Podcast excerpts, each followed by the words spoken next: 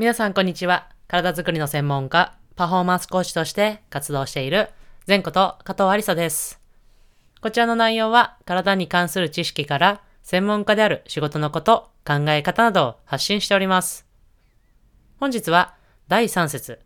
VS 新潟ラビッツ戦というテーマでお話をしていきたいと思います。毎週土日の後はですね、こう土日に行われたリーグ戦の試合の私の個人的なこう振り返りというかね、個人的な感想を踏まえた、えー振り返りをしていきたいなと思います。この振り返りをね、あの、楽しみにしていただいている方もいらっしゃるみたいで、とても嬉しいなと思いますが、あくまでもチームというよりは、私の個人的な、えー感想を踏まえた振り返りになりますので、そちらの方はご了承いただけたらと思います。で、今週末、あ、先週末ですね。まずこの土日はですね、地元、私の地元の新潟県で、えー行われました。そして、えー新潟ラビッツさんとね、試合をしたんですが、この新潟アルビレックスのバスケットボールチームというのはですね、私がこの小中学生の時に、こう、できたチームなんですが、まあすごく、こう、やっぱ小中学生の、まあ当時もバスケットもやっていたので、まあ当時は、あの、男子のチームしかなかったんですが、まあ、オレンジ色のユニフォームを着て、オレンジ色の、えー服を着たサポーターが、わーという形で盛り上がって、そして、やっぱりそういう、か、あのーコートでね、こう、プレーをしている選手を見て、あ、プロの選手ってすごいな、なりたいな、みたいな感じで、こう、憧れを抱いた、えー故郷のチームということで、まあ、もちろん女子のチームは当時は私は関わってはないですし、なかったんですが、まあその同じ色のユニフォームを着ているチームと対戦をして、なんだかこう感慨深いというか、ああ、なんか違う立場であるけど、憧れてたチームと対戦できたのは嬉しいなというふうに、えーちょっと個人的に思っておりました。まあそんなような形で年齢も重ねてきたんだなっていうふうに思っております。で、まあ、選手という立場ではなく、え選手を支えるスタッフという立場ですが、こうやってこの憧れの舞台に立てたのは、そしてその地元のね、チームと戦って、地元で戦えたのは、とってもなんか嬉しかったですね。で、ここの時もですね、あの、親と、えーそして恩師、まあ、後輩とかも、えー見に来てくださって、えーすごく頑張ってましたねって、あ、お疲れ様みたいな声を、あの、後でね、連絡をいただいて、すごく嬉しかったなと思っております。で、その当時ね、一緒に頑張っていた、えー後輩だったりとか、まあ、恩師もそうですね、もう、に、こうやって、まあ、成長した姿みたいのをこう、見せ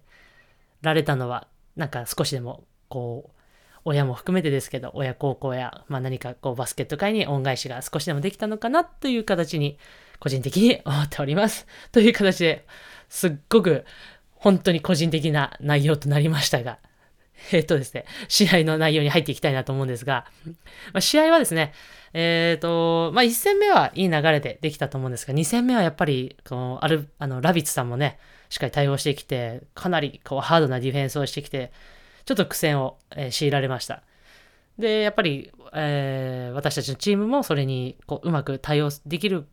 できた場面とできなかった場面もあって、やっぱりこれは、まだまだ改善をしなければいけない点だなというふうに